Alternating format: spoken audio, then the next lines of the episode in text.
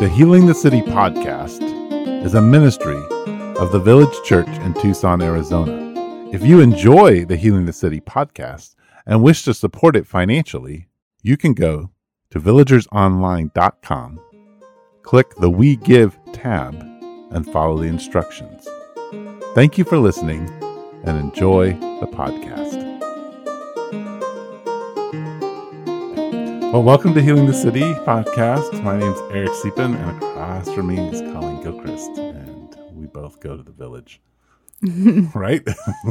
We do. and you're one of the leaders at the village, and you are going to talk with us about spiritual practices, in particular the ones that you do, and kind of your thoughts on that. But before we get started, because probably the last time you podcast, well, you did, you did the really cool meditations, hmm and I don't really think you introduced yourself in those. You did, you did give an introduction, but you should give another introduction. Just quickly, who you're married to, kids, that kind of thing. Oh, okay. I'm Colleen. I'm a member at the Village Church. I am married. As of Saturday, I've been married 12 years, which feels like madness. You know what? I was just looking at the pictures of your wedding. So fun. Oh my goodness. It was really fun. You said, Who gives this man to be buried? Oh goodness, I forgot about that. because my father in law's name is Barry. So I think you were like looking at Barry and then being like, Oh no. Oh my goodness. So, yeah, I, I- forgot about that. Sorry, good memories. Yeah. Um, I have two children, a five year old and a three year old, and I also work full time as an occupational therapist. Yeah, and if you're really interested in Colleen's work, you can kind of comb back through all the podcasts, and Mhm. she'll tell you all about it in a couple podcasts. So that they're fun. But Mhm. in our talking and the way I see you lead in our community, um, a lot of that uh, comes out of some of your practices, Mm. your disciplines.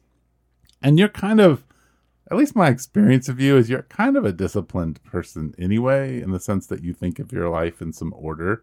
Not to Mhm. say that you don't have chaos, but you have plans and you have That's systems and you do that. You practice things like, you know, Mhm. and you're an athlete. So you're kind of, that was probably ingrained into you as a kid.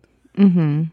And so you've kind of just picked that up spiritually in the way that you um, interact with God and his people. So, in particular, um, you had one that you kind of wanted to talk about. So I'm just going to turn this over to you and then and we'll kind of awkwardly shift into a conversation, figure it out. That sounds lovely. Well, I think one of the main disciplines that I have stepped into is you told us, um, I feel like it was a year and a half ago. It was right before COVID happened or became a part of our life. Um, to meditate on scripture and to read the same passage of scripture over and over again. And I loved that. And I thought of what scripture do I really want to immerse myself in? And my pilgrim group was reading First Peter. And so we all said we were going to read First Peter over and over again. And then I learned later, I was like, so we're all reading First Peter. And they're like, oh, yeah. so I'm learning how to like help keep people like or draw people along with me as I'm a disciplined person. But I started doing that. And as I started doing that, I integrated it into a liturgy. And I found a liturgy that I really love. It's in, I wrote down the name of the book. Mm, Every Moment Holy. And they have a morning, a noon, and an evening liturgy. And what has as part of it is in the morning is just this delight of of who you are as the children of God and sometimes I say it out loud and sometimes I just read it and meditate on it um but it has in there like a confession um a delight in who God is and what he's called you to in this day and then a releasing of your day and I just the intentionality of praying the same thing every morning, every noon and every evening Wow. and then three times each you know there's like a spot where it says like you know read this segment of scripture. And so i would just read you know first peter 1 and then i'd read it morning noon and evening Oh, and then the next day first peter 2 and it just really infused my mind. Um, another part of the liturgy is just casting your burdens before god and you had the leaders um, I hope it's okay. I say this out loud. You kind of were like, oh my gosh, COVID's happening. We're losing track of people because we're not meeting in person. And so you put people into kind of groups of people to check on. And I was like, perfect. I can handle 10 people. And so I put them into my prayer thing and I prayed for them. And then praying for them three times a day, I was like, oh, I'm going to check on them. I don't know specifically what to pray for this person. And so it led for me calling them and texting them. And it created this wonderful rhythm for me. And it actually ministered to me because it made me feel connected to other people um, in praying for them. And then as I saw God move, it was so encouraging. So it just led for me to pray more for them and pray bigger things um, and to release things. Because another thing the liturgy said is like casting your cares on his strong shoulders. And I'm such a physical person. And so I would move my body in a way of casting and envisioning his strong shoulders of like, yeah, God, you have this. I don't have to bear this burden. I don't need it in my nervous system or on my shoulders, I'm going to visualize it being on yours. Um, so that like really helped me too. So last year I read Peter, First Peter, and then this year I'm reading Romans 8. And it's so God's timing that I'm reading Romans 8. We were just talking before we started about how my son broke his arm. And I have a lot of condemning thoughts about how he broke his arm. I was right there. I couldn't catch him. I couldn't stop it. And then I have these shoulds like maybe I shouldn't have let him be on the monkey bars or I should have been in front of him or I did this wrong. We should have left the park sooner. I could tell he was tired. As if I could have prevented my son from bro- breaking his arms. And then I read Romans 8 1, you know, like I only read little chunks of it because that's all I can digest. But I think that day I read, there is no condemnation for mm. those who are in Christ Jesus. And I'm like, oh, oh, yeah, where's my thought life? My thought life is condemning. This is not the gospel. I want to attune my mind to what's true in the gospel, and I'm going to release this. And so I think that's been the main spiritual practice that has really shaped me is to daily be in the word and just digesting these small chunks that I can handle that are manageable and praying for people and reading a liturgy that includes like a praising of God, a confession, and an acknowledgement of who I am and who I am in the kingdom. Wow. So you introduced yourself as a mom, a wife, and a full time professional. Hmm how how have you figured out how to make time for these things? Because all those things that you talked about invade our space and time, mm. right? How do you carve out three spaces a day to do that? What, um, what kind of things have you learned to help you do that? I how hmm I think we have a lot of space. We just don't see it in our day. And so I do it right when I wake up. And I read a really good book that was talking, it was a secular book, but it was talking about just how our phones have shaped our minds and we sleep next to our phone and the notifications. So I actually don't get notifications between 9 p.m. and 5 a.m. So if you text me between those times, I don't get a notification on my watch or I don't, and I actually don't really even look at it. So sometimes when people have breakdowns at night, I'm like, call me three times and then I'll answer. Um, but it's the first thing I do when I wake up. And often when I pray for people, I mean, sometimes I have these long prayers for them, but sometimes I'm thinking, you know, of a particular person. And I'm like, oh, so for example, Kate, if I'm praying for my daughter, I'm like, Jesus, may Kate just know she's your beloved. And may all of her anxiety, all of her, I mean, she right now is, I mean, five year olds, like she's just figuring out like what I want. And if I can't have it, it's the end of the world But my prayer for her is that she could just rest into her identity as the beloved. And if you're the beloved, it's like you're able to submit or you're able to release because it's like, okay, my mom loves me and cares for me. So whatever boundaries she put in place, I can obey and trust that. Like, and I long for that for her with God. And so my prayers are often really simple for people, and even just bringing them to mind, then they can come to mind throughout the day. Um, and the midday prayer, it really only takes me five minutes. Um, and it, I have five minutes at lunch, you know? Right. Um, so it's just kind of what you're doing with your time. Corey, I asked Corey what I should mention because I was like, I don't really know what I do that is really like a spiritual practice. And he's like, Colleen, I will ask you to come watch TV with me. And you say, no, I have to do my prayer first. And so I guess I do get my kids down to bed, and then it's the first thing that I do. Um, and I often will pace around my house doing it because something about moving my body like helps me connect. Mm-hmm. Um, or I I will bow or I'll kneel or I'll do I just do weird stuff with my body because I'm like I don't think the spirit's judging me. so um I think that's something else I do too. So often I'll stretch, especially in the morning. I'm like, oh gosh, getting older is real.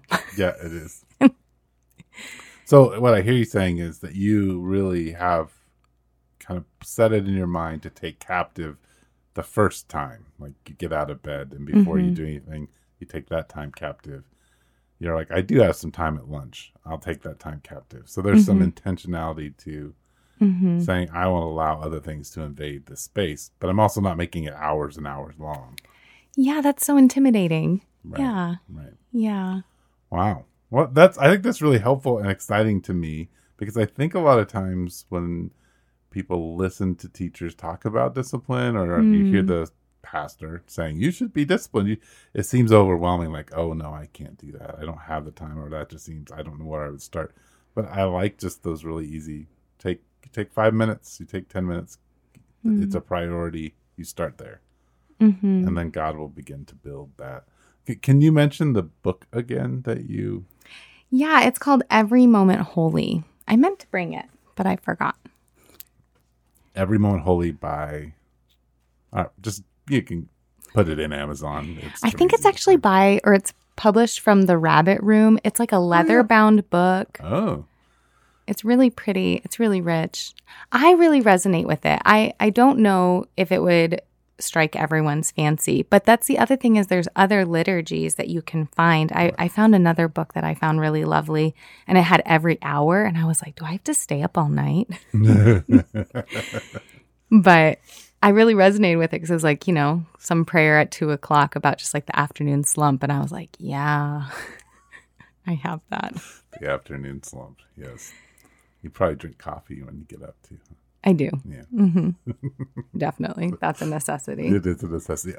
So the other part of these disciplines that you were talking about beforehand, and, and it's kind of what you're getting known for, at least amongst the leaders at the village, and now teased a little bit about, is how well you know the messages of the village, the sermons, and mm. how you interact with them, and how they infiltrate your life. Mm. Like you, how you are a very visible disciple Hmm. And I was wondering if you talk a little bit about why you do that and how you enter into it and what you've seen, kind of how your life has changed in um, that discipline of. Hmm. That's a good question. So uh, my my poor wife, I do this to her too. I ask questions and she's like, "Wait, okay, I need a few seconds to think about this." Wait, we're on air. What? Yeah, that's awesome. Well, I I just see the Holy Spirit really moving in the elders' lives. And so I really want to be like Jesus's disciples or like someone following Paul. And Paul says, Follow me as I follow Jesus. And so I take really serious someone hmm. that I respect and I want to put myself under an authority if they tell me to do something. And so I know you've said in sermons, listen to sermons three times. And there's kind of jokes in different sermons like, whoa, this one was really good. Let's listen to it three times.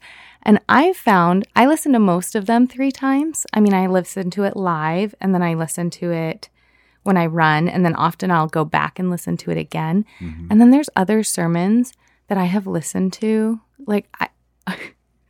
I don't even know if Ron Lehman knows that I've listened to his sermon on Galatians like probably 20 times. And I oh. quote it and I talk about like it's a good sermon. It's a really good sermon. And so that's the other thing is I like I figured out how to like tag sermons I want to listen to again and I just go back and How do you do that?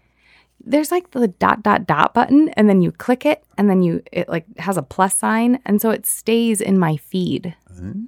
Yeah. And then I can re-download it or I can just leave it there. And so I just leave them there. Nice. Uh-huh. I was wondering how you do that. this is not only disciplines, this is tech well, I don't know. There's probably even a smarter way to do it, but that's just the way that I do it. Um, but I, I really try to take serious the things that you tell us to do in sermons. And so a couple weeks ago, you told us that we were proclaimers and that that's our deepest identity, um, that we proclaim the gospel. And I just love that. And I try to integrate that. Like, I'm like, okay, what does it look like for me in this area to proclaim the gospel? Like, how do I proclaim it to my children? How do I proclaim it to my husband? How do I proclaim it at work? Um, and I, it, it's been really transformative. Hmm. And I think it proclaims the gospel back to myself. Um, we before we ta- started, I was talking about how Michael spent so much time helping us understand the mind and thoughts and beliefs. And I think that's the other thing about reading scripture every day is um, Barb Tompkins, who teaches that like mom's class in town, talks about what you believe then shapes what you value, then shapes how you behave. And so I think I see myself learning how to take my thoughts captive, take my time captive, to be intentional, to be a proclaimer. And it changes the way I behave. And it's not perfect. Like I'm still a sinful being. And so I catch myself in these moments of like, oh man, I went into this like wanting to proclaim the gospel to my husband, and this is just tanking. Like he's not hearing me, or what he's hmm. hearing just feels like lies. And then there's like, you, you know, it just brings me to back to other sermons of like, okay, like, okay, Jesus, this is what happened. Like, I believe your word is true. How do I wrestle with it? And often he's like saying, Colleen, like, you're not the Holy Spirit. Like, trust me. Like, and stay on the balance beam of truth that I did ask you to say that and it got really awkward and now sit in the discomfort mm. And don't leave. Like I think that's the other thing that's like happened in the last year or two of my life is uh, many people at the village know that I mean my husband had a really hard year and ended up taking a sabbatical and he just really needed renewal of his mind. And there was oftentimes that he was believing a lot of lies. And I read what you posted on the village Facebook page that we in community we're all connected so like if i'm connected to the holy spirit and i'm rooted into my true self like i invite you into a rooting presence and if the person you're before is dysregulated or anxious or you know, it, it, it disrupts you. Like we're all interconnected, and that's like the beauty of how God created us and our nervous systems. And my husband's nervous system was very dysregulated. And then I was like, oh my gosh, I find all my identity and my rootedness outside of myself. Um, so my world felt like chaos. I had a three year old and a one year old. I had a husband who was struggling. And I thought, okay, I'm okay if my thoughts and feelings and my behaviors are okay. And nothing was okay. And um, Sue, your beautiful wife, recommended the book um, Into the Silent Land by Martin Laird. Yeah, Laird. Um, and it talks about us being Mount Zion. And I think this is actually maybe the only thing I want people to take away is that if we are Mount Zion, it is our truest identity. Our security, our okayness is like all just wrapped up in Christ and what he did. And so if he makes eye contact and he co regulates with me and says, Colleen, you're okay, like all your feelings, all your behaviors, your husband's feelings, thoughts, behaviors, that is just weather on a mountain. You are secure. The mm. storm is going to pass. Stay here because I flee. Like my nervous system gets escalated and I'm in fight, flight, flee. Like I'm like, I'm either going to fight you or I'm going to run away. Like I'm not going to stay here because it's mm. dangerous.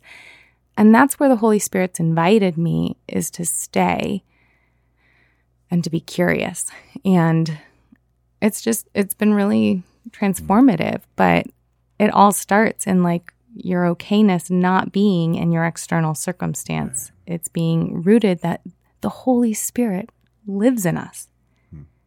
I believe it. Wow. I really believe it.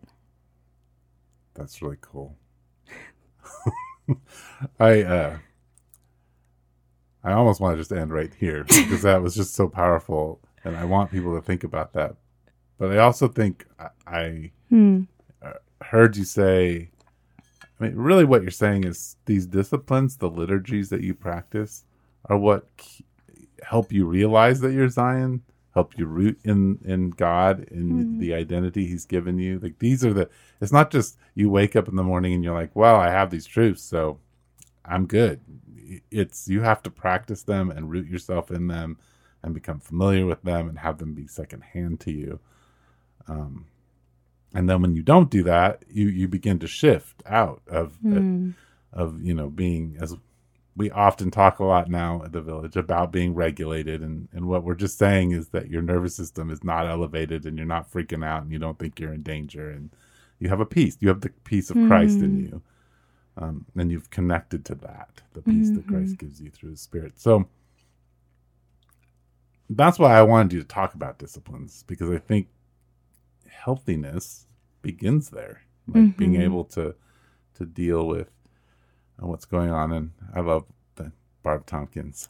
You know, when you bring up her name i just i always have these memories of her house because i was friends with her kids as teenagers. So yeah. Used to bike all over their neighborhood.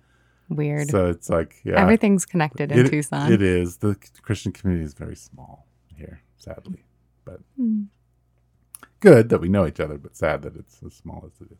But Mm-hmm. anyway i don't know. Is there anything else that you feel like god might be asking you to say about disciplines or do you feel like we've kind of laid it out there for some? Um, I think, I think it all just starts with curiosity because I, I don't actually think my disciplines are going to perfectly match up and right you know help everybody else. I am currently in therapy and I, hmm. working through like some of my like OCD like tendencies and so not all of my disciplinedness is good. Right, Like I right. see the Holy Spirit taking it, making it his own sure or their own and then incorporating it but i think the way that i behave or the way that i function like i like my prayer is nobody would be like oh my gosh colleen's so spiritual it's like actually colleen's a little ocd and this is how she manages her world and her nervous Right, systems right. you know and my story and everything that came before and so i i think the thing that i just like I, that I often pray for my kids and I pray for other people is the creed of the beloved. And I don't remember what church it comes out of, but I heard it on a podcast and I just really think as as one seeks a discipline and prays like Holy Spirit, like where do you want me to be disciplined or what would disciplined prayer or scripture, spending time in scripture or what would that look like for me? Cuz for example, like scripture memory really hard for me. Um it's like a place where I'm like I need to grow in that discipline. But um oh, what was I going to say? But I think I just love the creed of the beloved. So I think if you have open hands and you're saying, Holy Spirit, what do you have for me? And how can I be disciplined to set my mind on the heavenly realm and not on this current circumstance that just feels so depressing or discouraging or despairing? right um, how do I find relief or not relief, but like a hope and a release, like releasing that. Um, the Creed of the Beloved, I think I have it memorized, says, I'm not what I do. Like, so let's go back to like how you, inter- how you asked who I was, like, or to introduce myself. I'm not what I do. I'm not what I have. I'm not what people say about me. I am the beloved of God. Hmm. I don't have to hurry. I don't have to worry. I can trust my friend Jesus and spread his love with the world. wow And it's for children. should be for adults Yeah, but it's, yeah, exactly. Because I'm like, oh, where's my mind? Oh, I'm hurried and worried. Like, which part am I, you know, subscribing to? Of like, am I trying to find my identity in what people say about me? Am I trying to find my identity in what I do or my failures or in what I have or don't have? And if we just release all those things and just like let the belovedness wash over us and our security in Christ, hmm. we don't have to hurry. We don't have to worry. We don't have to fret. There's there's a stability in that. yeah And so I think if like you root yourself in that and then say like, okay, I don't need to beat myself up of the way I haven't been disciplined. Like, what do you have for me, Holy Spirit? It'd be really beautiful. Cause I still am like, you know, I listened to Jill's podcast of praying the 20 prayers. I'm like, that's so inspiring. I got to download this app. And then I'm like, oh, it's $5. I'm so cheap. Like, will I use it? but anyway, just to say, like, everybody's disciplines are different. yes. And maybe you could take a little of what I do or what Jill does or what you do. But I, I'm excited for the way the Holy Spirit will make everything, you know, match up to each person and the way they think. Yeah. Yeah. I- I think just to kind of to wrap things up, I, one thing is no matter how you approach disciplines, I think the thing that I would love people to grab hold of is just taking time for God, like capturing time, mm. but not feeling like it has to be huge chunks, but just to begin that discipline of whatever you're going to do, capture time and, and give mm-hmm. it to God as a sacrifice, as a living sacrifice. I think that's a good start. The other thing I would say, and what I really enjoy about you, so I remember you came up to me. uh, It must have been, well, it was right after I preached on parenting, and you're like, "That was such a great sermon. You preached it like uh, three years ago, four years ago," and I'm like, "Yeah, I, I updated them because I felt like I needed to." But it may, I was like, "Oh wow!" Like people say they listen to my sermons. I see the data that says they listen to my sermons. I do not believe they listen to my sermons. And so hmm. to to know and then to hear it come out like of your mouth, say this is what I've heard, or oh, you preached that before, or you listen to me enough to know that I repeat myself a lot. and it's like it's actually exciting to me as a hmm. leader to have people saying, Yeah, I'm doing this and you're doing a good job and continue. It makes me want to be like, Oh, I, I need to offer what's really me here and really be mm-hmm. authentic because people are following and God's given mm. me a gift. And it also, I don't know if people know this, I also listen to my sermons three or four times That's awesome. because I learn things. Yeah. you know, I've preached a lot. And so, yeah, it's a good discipline. It mm-hmm. really is. Well, thank you, Colleen. Thanks for This having was me. so much fun. No, thank you for for just being here and, and offering your mm-hmm. heart. I think that's it. Cool. Wonderful. Thanks. Yay.